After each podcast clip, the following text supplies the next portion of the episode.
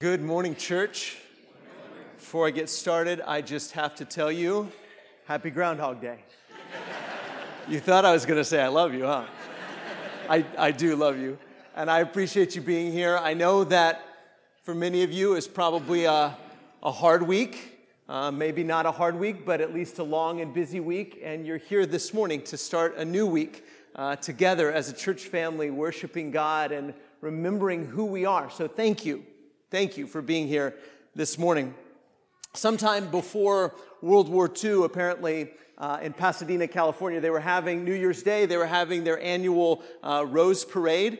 And, of course, all of the floats were beautiful and covered in roses. And there was one particular float, and I'm sure it looked great, and it was covered in roses and looked exactly how they wanted it to look. But, unfortunately, in the middle of the parade, it ran out of gas. Can you imagine how embarrassing that would be? So it ran out of gas, and of course it stopped. I'm sure all of the floats behind it, and everything was held up until the, someone had to go and get a can of gas and bring it back and fill up the float so that it could continue moving down the way. And I can't imagine how embarrassing that would be for any float, but what makes it even more embarrassing is that the float was the float for the Standard Oil Company. Can you imagine? I can't even imagine. But as I, I thought about that, and as that story was retold, and even the application that the person who told that story was all about was that sometimes we sort of run out of gas. And, and I know that there's been lots of times in my life where I, I feel like I've, I've just run out of gas. I've just run out of fuel, and I can't do what I know I ought to do, and I know those next steps. And this year, our whole theme for the year is taking the next step by faith. And there are a lot of times where we know the next step that we need to take.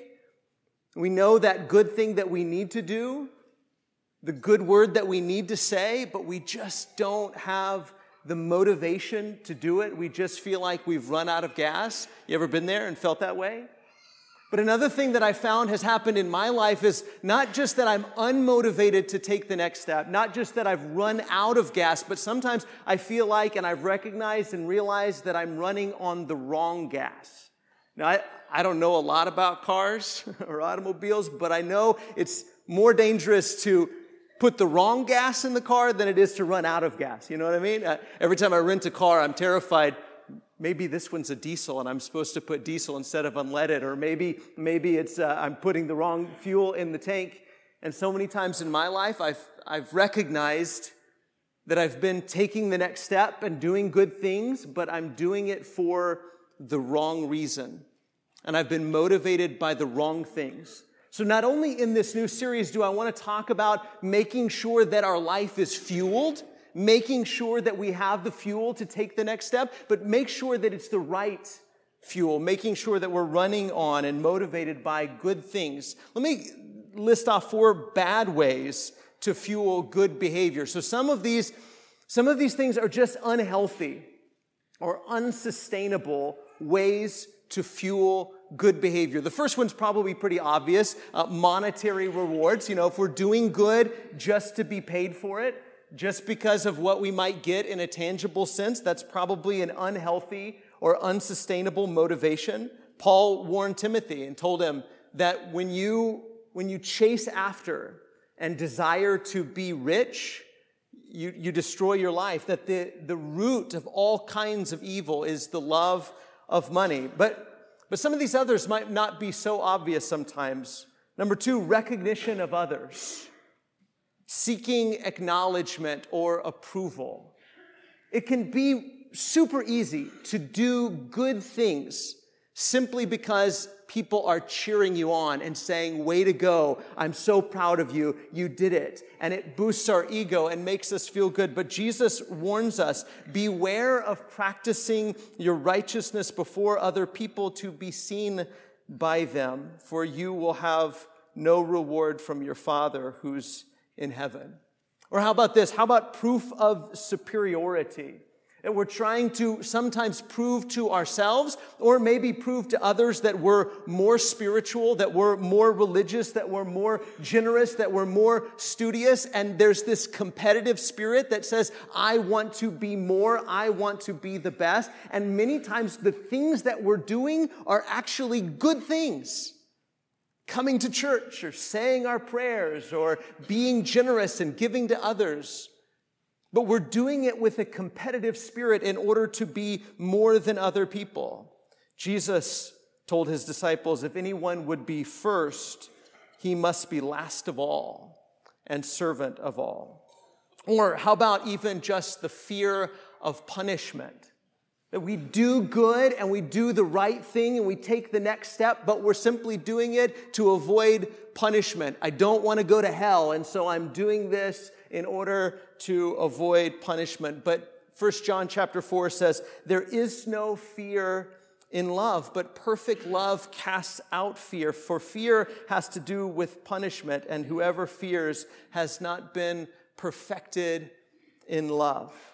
So the goal of this series is to make sure that what is fueling our life is there, that our life is fueled, that we're motivated to take the next step, but also that we're motivated by the right sorts of things. And this is what I love the most about Paul's letters. When you read the, the letters of the Apostle Paul to the churches, I love the fact that he doesn't just tell people, just do the right thing. He doesn't just send them a list of things. This is what you need to do. Do this, do this, do this, do this. And, and he doesn't try to scare them into doing it. He doesn't say, do this or else. He doesn't try to uh, guilt them into taking the next step. You know what he does? He, he fills their tank with the gospel, and then he starts the engine. Right? Every single time he fills their tank with the gospel and he fills them up with all of this rich theology and he says, let this motivate you. Let this be the fuel for taking the next step. So in the book of Romans, that's what we're going to look at this morning, but in Romans, chapters twelve through sixteen are really the next step. Here's what you need to do. And Paul has a whole lot of things that that he wants them to do. A lot of things that are the good thing, the next step. He, things like welcome each other in spite of cultural and ethnic differences. Welcome each other in spite of differences of opinion. Love and serve each other. Even love and serve your enemies. But he doesn't just tell them, just do it. And he doesn't tell them, do it or you're going to go to hell. And he doesn't try to guilt them into doing it. He doesn't say, do this and prove that you're more spiritual than other people. He tells them about the mercies of God.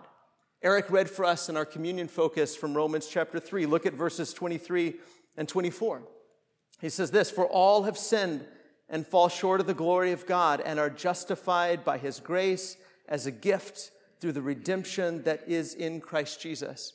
He started in the very beginning and talked about the Gentile world. And then he moved to the Jewish world. And then in chapter three, he, he lumps everybody together and says, everybody, all of you have sinned and fallen short of God's glory. And if you're justified before God, if you're made right before God, then it's because God gave you this gift. He gave you the gift through Jesus that you might be right in God's sight. And so justified, he, he goes on, justified by faith in Jesus, Romans four and five. That we're set free from the bondage of sin when we're baptized into Jesus, Romans chapter six. That we're released from the law, Romans chapter seven. That we're made alive by the Spirit, Romans chapter eight. That we're grafted into the family of Abraham, Romans chapter eleven. All of this, Paul is building and building and building and building. He's filling their tank. There's a lot of things that Paul wants them to do. A lot of practicalities that he's going to get into and say, you should do this. You should welcome each other in spite of your cultural differences and your ethnic differences. You should welcome each other in spite of the fact that you disagree on some of your opinions. You should love each other. You should serve each other. You should practice hospitality. You should love your enemies. You should feed them. You should give them something to drink. There are a lot of things that Paul wants them to do. Just like in our life, we know that there are a lot of things that we should do. But what's motivating us to do those things? Sometimes it's nothing. We're just unmotivated to do those good things that we ought to do. But sometimes we're doing them, but we're doing them with the wrong motivation. This is the right type of motivation. Paul is filling the churches in Rome up with the good news, with the gospel. He's fueling what he wants them to do with the mercies of God, saying, God has had mercy on you. God has justified you. You're justified as a gift by faith in Jesus. You're set free from the bondage of sin when you were baptized into Jesus. You're released from the law. You're made alive by the Spirit. You're grafted into the family of Abraham. These are all of your blessings. And so he fills them up with the gospel, and then he sort of starts the ignition in Romans chapter twelve and verse one. So let's look at that, Romans twelve and verse one. I just kind of want to walk through this verse slowly together and think about it. Some translations, well, I'll just read the verse first. I appeal to you, therefore, brothers, by the mercies of God, to present your bodies as a living sacrifice, holy and acceptable to God, which is your spiritual worship. Now, some translations begin with the word therefore. Therefore. I like starting with that word, therefore. Because everything Paul is about to say, it hinges on that word. It hinges on what he said before, because when you read the word therefore, you got to see what came before, right? Before that. And Paul says, based on all of this, therefore, therefore what? He says, therefore I appeal to you. I appeal to you. And I love that word. The, the word literally means, it's the next slide, appeal. It's not a command, but it's an urging. It's a pleading. It's a begging. The word literally means to call somebody to your side. I appeal to you. I beg with you. I plead with you. I strongly urge you.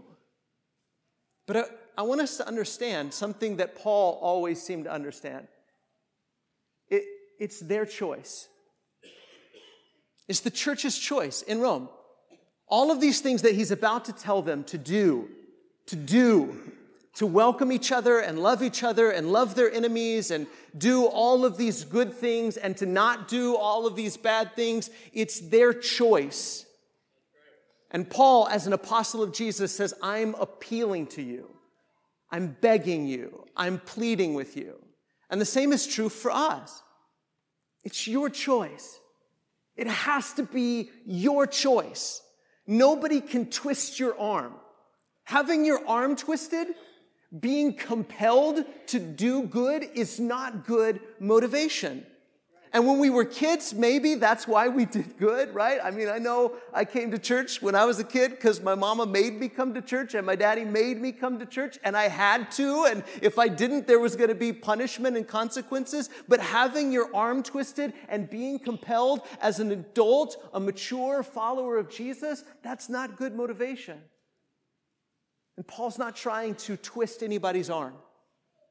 He's appealing to them. He's pleading with them. He's begging them. He's urging them. And, and he is doing the same to us and for us. Now, the word by is, a, is an important word. I, I appeal to you. Therefore, everything I've said, I appeal to you by, or some translation says, in view of, or because of, or based on.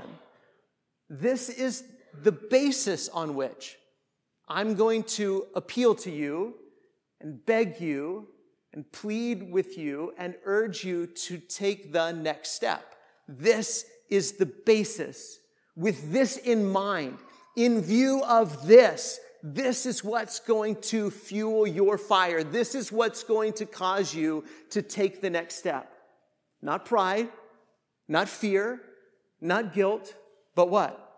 I appeal to you by the mercies of God. That word mercies means display of concern over another's misfortune. Think about that for a second. Display of concern over another's misfortune. Compassion or pity. That that's, that's what God has had on you. Not just an internal feeling of compassion or pity or mercy, but the actual exercising of compassion and pity. To see someone along the road who has had misfortune come upon them and to not just feel bad for them, but to stop and to change their situation. We were alone, and God gave us relationship. We were guilty, and God, through Jesus, has made us innocent. We were dead, and God, through Jesus, has made us alive. These are the mercies of God. Everything that Paul has said from Romans chapter one to Romans chapter eleven, everything, these mercies of God. You've been justified. All of the wrong that you've ever done, all of the sins that you've ever committed, you've been made right with God in spite of all of those because you've put your faith in Jesus. When you were baptized into Jesus, you were clothed with him. You were buried with him. You were united with him. So that when you came up out of the water of baptism, not only did you have this brand new life, but you were set free, released from the bondage of sin, who was like a slave master to you. He was like Pharaoh to you. He controlled you and had you in his grips, and now through Jesus, you're set free. Now through Jesus, you've been grafted in. Whether you're a Jew or you're a Gentile, it doesn't matter. Your culture, your ethnicity, your race, you've been grafted into the family of Abraham. And all of the promises that God has made to the family of Abraham, they're yours in Christ Jesus. Not because of your perfection, not because of your righteousness, because none of you are righteous. You've all been justified as a gift through faith in Christ Jesus. And Paul says, now, therefore, based on all of this, in view of all of this, on this basis, I beg you, I plead with you, I appeal to you on the, by the mercies of God to do what? To present your bodies as a living sacrifice. This, this, this is what God wants for you. Not because of guilt, not because of pride, not to prove your superiority, but because God has had mercy on you, because God has saved you, because God has justified you, because he's released you and freed you, and you were dead, but now you're alive. You were alone, but now you have family.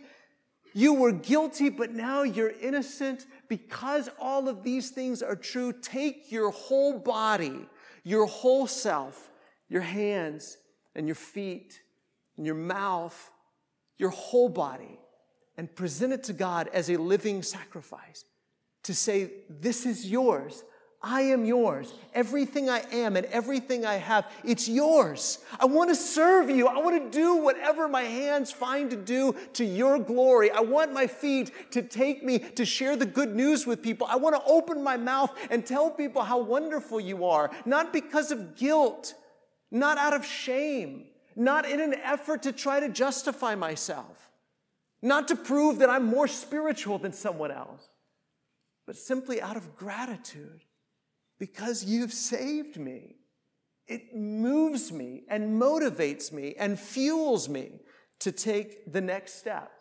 Last night, my family and I were having a, a devotional, and we were singing the song, When I Survey the Wondrous Cross, Isaac Watts. And the last line of the song says, were the whole realm of nature mine, that were a present far too small. Love so amazing, so divine, demands my soul, my life, my all. That's exactly what Paul is saying. Love so amazing, so divine, demands your life, your soul, your all. Paul says, I've just filled your tank with the gospel. I've just filled your tank with all of the mercies of God and how merciful and gracious God has been to you. Now, therefore, based on all of that, I beg you and plead with you to take your whole self and present it to God as a living sacrifice. Jesus wants people who are motivated by his mercy. motivated by his mercy. And so right now is a tremendous opportunity. Every time we gather together is a great opportunity to ask ourselves, am I, first am I motivated? Am I motivated? Because some of us may be unmotivated. We know some of the things we ought to do. We know some of the relationships that are broken and need to be fixed. Apologies that need to be offered. Encouragement that needs to be offered. A phone call that we need to make. A visit that we need to make. Repentance that needs to happen. Something that we've been doing that needs to be taken out of our life. And we know it needs to be done. But we also know it's going to be hard and challenging. And so we've just been unmotivated to do it. What ought you to do? Fill your tank with the gospel. Focus on the mercies of God and what he's done for you. What he's willing to do for you. The mercy he's had on you. And if that doesn't move you to action, I don't know what will. But we also need to examine our life and say, am I running on the right fuel? Am I fueled by and motivated by the right sorts of things? Church, there's been a whole lot of times in my life where I found that I was doing the right thing for the wrong reason. The only cure for that, the only cure for that is to fill our hearts with the gospel of Jesus, is to fill our hearts with the truth that I have sinned and fallen short of the glory of God, but I've been justified as a gift by the grace that is in Christ Jesus. And to run on that fuel, to be motivated by the mercies of God. Because those who are self-motivated and try to motivate themselves, I mean, you can look in the mirror and tell yourselves all kinds of self-affirming things, but eventually you'll run out of things to say. The self-motivated will eventually find themselves unmotivated. Those of us who are motivated by recognition will eventually find ourselves feeling unappreciated. Those who are motivated by superiority will eventually find themselves feeling inferior. Those who are motivated by fear will eventually find themselves feeling insecure. But those who are motivated by God's mercy, think about this for a second. If you're motivated by God's mercy, you'll never, you'll never run out of fuel because his mercies never end. They are new every morning. And you will never have to run out of fuel. So I encourage all of us, go home and read Romans. Or sit and meditate and think about how merciful God has been to you. And let his mercies be your motivation to take the next step by faith. Maybe there's somebody here this morning and you're ready to do as Paul described in Romans six, be buried with Jesus in baptism. Start that new life. Let his mercy that he has shown to all of mankind move you to embracing and receiving the forgiveness that's in Christ Jesus. Or maybe, maybe you've just found yourself unmotivated or motivated by the wrong things. And maybe you need prayers of your church family. Our shepherds would love to pray with you after service in the prayer room. Or we as a church family who have all found ourselves in that sort of situation before would love to pray with you and encourage you. Let's all take our next step, whatever that may be, and may we all be motivated by his mercy. Come forward now if we can help you in any way.